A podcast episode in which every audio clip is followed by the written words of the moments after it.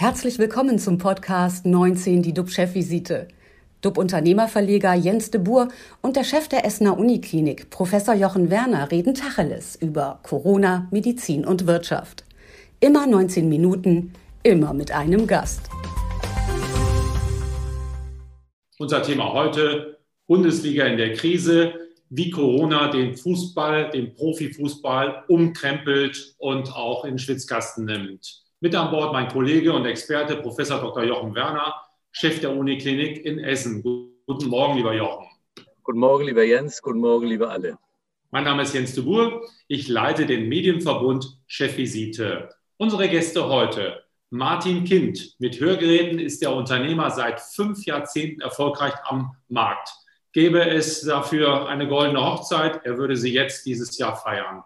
Sein Herzensclub Hannover 96 dümpelt in der zweiten Fußball-Bundesliga rum, nun schon in der dritten Saison. Kind ist Geschäftsführer des Profibereichs und baut gerade einen Nachfolger auf. Was Corona mit dem Profifußball macht, das wird er uns gleich erzählen. Guten Morgen, Herr Kind. Guten Morgen, Herr Dübuger. Als weiteren Gast begrüße ich Joachim Hielke. Hielke war jahrelang Vorstand beim HSV, damals noch in der ersten Liga. Heute baut er das Europageschäft des amerikanischen Sport- Unternehmens Fanatics aus. Fanatics kauft Sportrechte von Vereinen und vermarktet dann Trikots, Schals, Mützen, also alles, was der Fan so braucht. Was Traditionsvereine wie Schalke, Werder Bremen oder auch Hannover tun können, um nicht in die Versenkung zu verschwinden, das wird er uns gleich erzählen. Guten Morgen, Joachim Mielke. Hallo, de Guten Morgen. Bevor wir mit Ihnen beiden über die Corona-Katastrophe für die Kicker sprechen, zunächst zu dir, lieber Jochen. Was beschäftigt dich heute besonders und was machen dann die aktuellen RKI-Zahlen? Ja, die RKI-Zahlen sagen 4.640 Neuinfektionen. Das sind 1.673 weniger als gestern. Gestern hatten wir einen Zuwachs. Das hatte uns vielleicht auch ein bisschen beunruhigt. Aber es zeigt ja, insgesamt ist der Trend trotzdem stabil. Es wird jetzt nicht plötzlich alles auf Null gehen. Das erwartet auch keiner. Aber es gibt jetzt auch noch keinen Grund zur Sorge. Was mich heute beschäftigt, ist ähm, natürlich das, das griechische Alphabet. Denn die Weltgesundheitsorganisation hat sich dazu entschlossen, die ganzen Virusvarianten, die uns immer so ja, befassen, äh, wo sie auch dann immer herkommen, im griechischen Alphabet abzubilden. Das sind also 24 Buchstaben und ähm, da müssen wir jetzt mal anfangen zu lernen die ähm, Variante Alpha. Das ist die, die zuerst in Großbritannien entdeckt wurde und von der wir wissen, dass die jetzt in Deutschland über 90 Prozent ausmacht. Dann haben wir die Variante Beta, das ist die aus Südafrika. Die Variante Gamma, das ist die aus Brasilien. Und jetzt wird es schon ein bisschen komplizierter.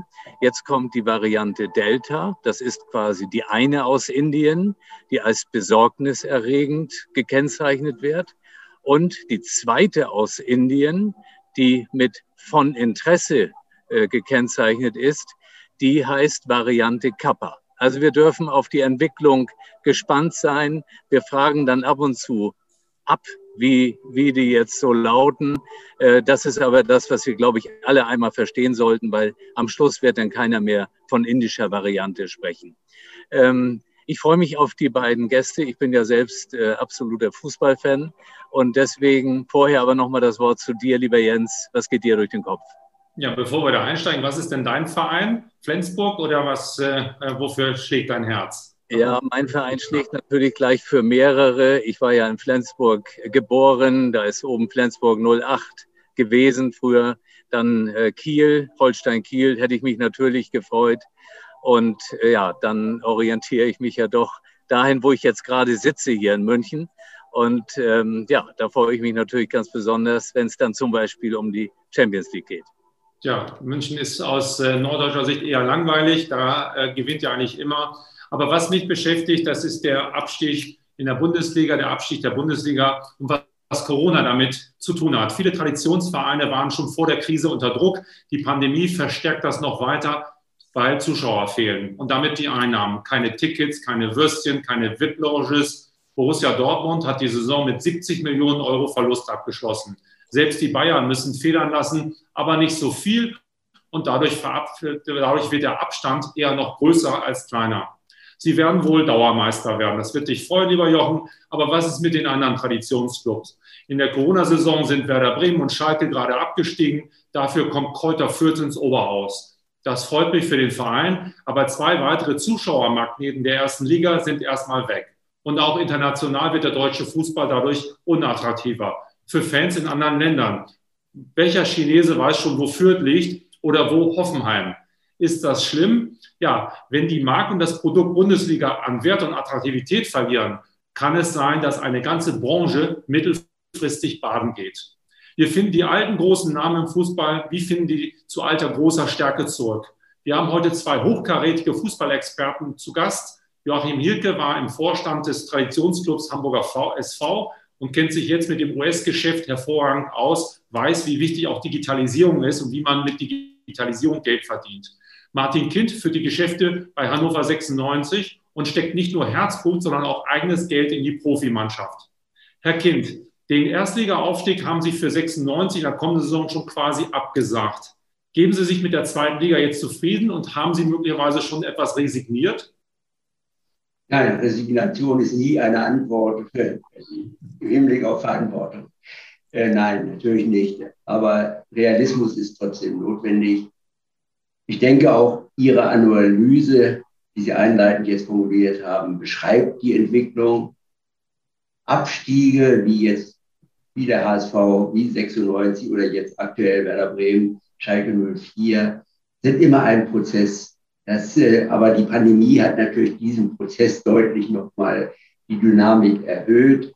Und es ist in der Regel kein Zufall, wenn man absteigt, sondern das ist das Ergebnis von Fehlentwicklungen, von Fehlentscheidungen über einige Jahre. Und zum Schluss entwickelt sich hier eine Dynamik in diesem Prozess, die zum Schluss scheinbar auch nicht mehr zu bremsen ist. Das haben wir bei 96 auch erlebt. Aber was auffällig ist, dass wir eine hochattraktive zweite Liga in der neuen Saison haben werden. Wenn man sich die Vereine sieht, ist es überwiegend sind es Traditionsvereine. Ich denke, man muss die Frage diskutieren, warum gerade Traditionsvereine sich in diese Richtung entwickeln. Äh, und ich denke, hier muss eine ehrliche, eine umfassende Analyse durchgeführt werden. Äh, ich glaube, wir brauchen neue Antworten und ich sage, die Pandemie ist eine Krise, aber in der Krise liegt auch eine Chance. Die Frage ist, ob die Bundesliga-Vereine die Kraft haben, als auch den Willen, die Zukunft neu zu gestalten. Wenn man sich das mal ansieht am Beispiel von Schalke, die haben vor geraumer Zeit alles auf eine Karte gesetzt, um Dauerabonnent in der Champions League zu werden. Der europäische Top-Wettbewerb verspricht nämlich das ganz große Geld, da fließen zig Millionen. Dafür hat Schalke zwei, drei Topspieler teuer eingekauft. Die haben dann aber ihre Leistung nicht abrufen können, saßen viel auf der Bank. Der Club geriet dann in einen äh, Abwärtssog und wurde am Ende in die zweite Liga gerissen. Viele sagen, Schalke ist sogar finanziell ruiniert. Ist Fußball eine Art Glücksspiel geworden, dass man in Menschen investiert, die dann nicht so funktionieren und dann am Ende steht man vor einem Scherbenhaufen, weil der Druck wird ja immer größer. Herr Kind. Ja, und die gefühlte Wahrnehmung ist sicher begründet, was Sie dargestellt haben. Auf jeden Fall neigen alle Bundesliga-Vereine dazu, dass sie ihre sportlichen Ziele definieren, damit auch Risikoentscheidungen treffen, ohne die Wirtschaft notwendige wirtschaftliche Vernunft in diesen Entscheidungsprozess einfließen zu lassen. Wenn man sein sportliches Ziel erreicht, hat man alles richtig gemacht. Tritt dieser Fall jedoch nicht ein, dann hat man sportliche Probleme und eben im Ergebnis wirtschaftliche Probleme. Also hier ist auch für die Zukunft sind neue Denkansätze notwendig und wir müssen auch entsprechende Regularien entwickeln. Denn äh, gerade bei Schalke, ich will mich sonst dazu nicht äußern, aber wenn dann das Land äh, Nordrhein-Westfalen eine Bürgschaft übernimmt, dann tritt damit indirekt der Steuerzahler mit in die Haftung. Und ich denke, das ist nicht mehr zu vertreten. Also wenn wir verantwortlich arbeiten wollen, dann müssen wir auch selber das Risiko übernehmen. Wir können es nicht an Dritte, also hier an den Steuerzahler weitergeben. Das ist kein Geschäftsmodell heute und das wird insbesondere auch kein Geschäftsmodell der Zukunft sein. Da gehen wir gleich noch mal ein bisschen drauf ein. Herr Hielke, Sie sind Fußballexperte und Vermarktungsprofi. Müssen wir den traditionsreichen FC Schalke 04 schon abschreiben? Auch beim HSV gab es ja, äh, ja die großen Ambitionen mit dem Wiederaufstieg und äh, die Mechanismen sind immer gleich. Es werden teure Spieler gekauft, neuer Trainer wird gesucht und dann äh, ja, bleibt man am Ende auf viele Hypotheken sitzen. Trainer werden bezahlt, weiterhin neue sind da. Ähm, mit Ihren Erfahrungen, auch aus dem US-Sport, welche Tipps können Sie den Gelsenkirchnern geben? Wie baut man einen idealen Fußballclub auf? Ja, also ich bin bestimmt kein Tippgeber, ähm, aber äh, Fußball, professioneller Fußball ist ganz sicher kein Glück. Äh, der Wettbewerb ist enorm intensiv äh, in der Bundesliga und auch in anderen Ligen. Ähm, und es gibt einen gewaltigen Kapitalbedarf äh, in der äh, in dem professionellen Sport heutzutage. Und was wir feststellen müssen, ist, dass nun die wenigsten Clubs tatsächlich eine auf Langfristigkeit aufgesetzte Strategie haben. Äh, insbesondere äh, vergleichen wir uns ja immer gerne mal mit äh, Unternehmen. Man muss also genauso, ein, ein, Fußballclub soll genauso geführt werden wie Unternehmer. Ist es völlig richtig. Aber wir haben hier eine ganz andere Kennziffer. Das ist nämlich der äh, Tabellenstand, an dem meine Leistungsfähigkeit und die der Verantwortlichen auch gemessen wird. Das heißt, Clubs sind, wie Ihr Kind schon sagte, äh, in der, äh, in der Situation, häufig viel zu viel Risiko zu gehen, das äh, eigene Schicksal in die Hände von Einzelnen zu legen, die kurzfristig agieren, um dann ohne eine Strategie eigentlich chancenlos sind im Wettbewerb mit denen, die auf Dauerhaftigkeit setzen, kontinuierlich ihre, ihre Arbeit machen und dann vor einem Scherbenhaufen stehen, der im Wettbewerb, und das jetzt gerade Corona nochmal verdeutlicht, äh, dann wirtschaftlich sehr, sehr schwer nur noch aufzubauen ist. Also es braucht definitiv diese Reformen. Wir wollen, glaube ich, alle keine Bundesliga von nur noch Bayern, Dortmund, ein paar Plastikclubs und dann Fürth. Und bitte nicht falsch verstehen, die Vierte haben tolle Arbeit geleistet, aber am Ende ist es natürlich das, was die Leute elektrisiert, sind die großen Derbys der Traditionsclubs. Dazu gehört Hannover, HSV, Schalke und andere. Ähm, die brauchen wir unbedingt, äh, damit, das, damit wir ein, ein super attraktives Produkt weiterhin haben. Ja, Kind, wie bekommen wir denn mehr Chancengleichheit, damit Bayern nicht auf ewig Meister wird und so Jochen sich Jahr für Jahr freut? Ja gut, da sind wir bei meinem Lieblingsthema. Das ist ja diese deutsch-spezifische Regel. Die Deutschen machen ja immer oder häufig etwas anders und glauben, sie machen es besser. Ich glaube, das ist kein Modell und keine Entscheidungssituation der Zukunft. Es handelt sich um die 50 plus 1 Regel. Und interessant ist, das kann, ich sage das mal sehr kritisch, das Kartellamt hat gut zweieinhalb Jahre gebraucht, um ihre Stellungnahme abzugeben. Diese Stellungnahme hat sie nun abgegeben. Erlauben Sie mir hier die Anmerkung, Sie selber braucht zweieinhalb Jahre und jetzt soll die DFL bis Ende Juni ihre Stellungnahme formulieren. Das ist noch ein sehr hoheitliches Denken, was dahinter liegt. Aber trotz allem, Sie haben eine Entscheidung getroffen oder eine Stellungnahme äh, abgegeben, die eindeutig sagt, ich fasse es mal sehr verkürzt zusammen, 50 plus 1 ist grundsätzlich möglich. In Deutschland wird dagegen verstoßen. Das sind die Ausnahmetatbestände, Wolfsburg, Leverkusen und andere. Und deshalb ist 50 plus 1 nicht rechtsmäßig. Das ist in sehr kurzer Form die Zusammenfassung der Stellungnahme äh, des Kartellamtes.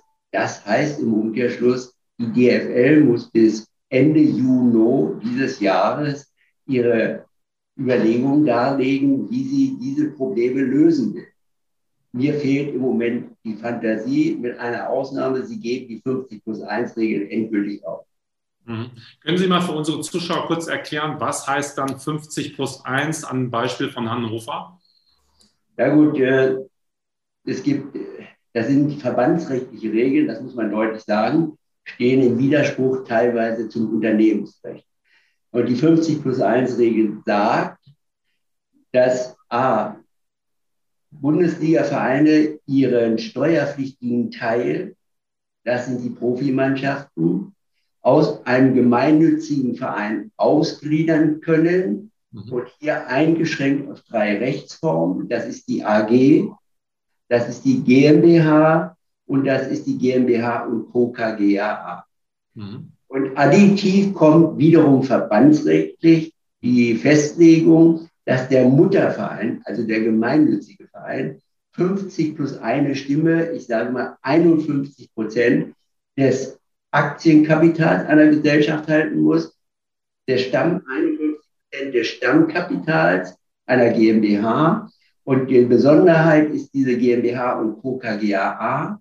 Da muss die Komplementär GmbH eine 100% Tochter des Muttervereins sein. An dem Kommanditkapital auf Aktien kann der Mutterverein beteiligt sein, muss es aber nicht. In Hannover ist es so, dass die Komplementär GmbH Hannover 96 e.V. gemeinnützig gehört. An dem Kommanditkapital auf Aktien, das gehört drei hannoverschen Bürgern. Und hier entstehen dann natürlich große Schnittstellen und Probleme. Mhm. Das heißt, der, theoretisch der Vorstand des EV bestellt den Geschäftsführer der Komplementär GmbH, der die Geschäfte der KGAA zu verantworten hat. Jetzt stellt sich natürlich die Frage, nach welchen Vorgaben muss dieser Geschäftsführer handeln? Wir haben hier eine klare Einschätzung, das kann nur der Aufsichtsrat der KGAA sein, der dem Geschäftsführer für eine Saison die wirtschaftlichen und sonstigen Planungen abstimmt und bestimmt. Aber hier liegen Spannungsfelder. Deshalb äh, wird jeder verstehen, dass niemand Geld gibt, dass ein Dritter darüber verfügt. Äh, äh, da muss man klare Spielregeln schaffen. Und wenn ich mal jetzt weiter gucke, in all, fast allen anderen europäischen Ländern gibt es diese 50 plus 1 Regel nicht. Und wenn Sie aktuell sich die angesehen haben, Champions League, und die Euroleague, es waren drei englische Vereine. Und wenn man das Champions League-Finale gesehen hat, das ist in der Zwischenzeit ein Fußball, der weit von unserem entfernt ist. Das zeigt, wir müssen auch die Leistungsentwicklung dieses Sports in den Kontext stellen. Also hier ist eine klare, saubere Strategie notwendig. Und meine Empfehlung ist und bleibt auch aufgrund des, der Stellungnahme des Kartellamtes 50 plus 1 sollte fallen, dann haben wir eine Wettbewerbsgleichheit. Jeder Verein kann entscheiden, welchen Weg er gehen will. Und darüber hinaus empfehle ich, dass gewisse Leitplanken gesetzt werden, die gewisse Spielregeln vorgeben, die alle äh, Clubs dann oder Wirtschaftsunternehmen vollumfänglich auch zu beachten haben. Um das noch ein bisschen besser zu verstehen, das Champions League-Finale, das war ja Chelsea, hat gespielt gegen Manchester City und Chelsea, ich würde da sagen, das ist der Abramowitsch-Verein, also ein russischer Verein, hat gegen äh, einen Verein aus dem Nahen Osten gespielt. Ich glaube, die Kataris oder so, oder die Emirates sind äh, äh, entsprechend drinne in Manchester. Und so geht es die Jahre quasi zurück, dass immer große Finanzorganisationen, ganz große Investoren dahinter stehen und diesen Erfolg für sich beanspruchen. Und sie sagen, wie sollen denn da normale Vereine äh, dann im Wettbewerb dagegen bestehen? Joachim Hilke, äh, was kann man denn da tun, um langfristig international mitzuhalten? Ja, ich glaube, ähm, der entscheidende Punkt ist eigentlich, dass wir Wettbewerbsgleichheit schaffen. In Deutschland hat man sich ziemlich verbissen in diese 50 plus 1 Regel. Äh, ich stehe nicht im Verdacht, irgendwie Traditionalist zu sein, aber ich glaube, wir müssen das, dieses, dieses äh, Thema einmal auflösen. Äh, es ist nicht per se Schuld von 50 plus 1, dass Traditionsclubs äh, sich verabschieden aus dem Wettbewerb. Äh, es ist einfach der hohe Erwartungsdruck. Es sind äh, äh Entscheidungen, die Einzelne treffen und dabei wirtschaftlich äh, Harakiri für ihre eigenen Clubs betreiben. Dann Passivkapital aufgebaut wird. Also ich bezahle Spieler und Trainer und Manager noch Jahre, obwohl sie gar nicht mehr für mich agieren. Entscheidend ist doch der Punkt, wenn wir vier auseinander, wenn wir vier äh, ein Wettrennen machen wollen, dann müssen wir uns, stellen wir uns an einer Linie auf und rennen los. Und das ist doch heute nicht gegeben. Äh, da hat Herr Kind ja komplett recht.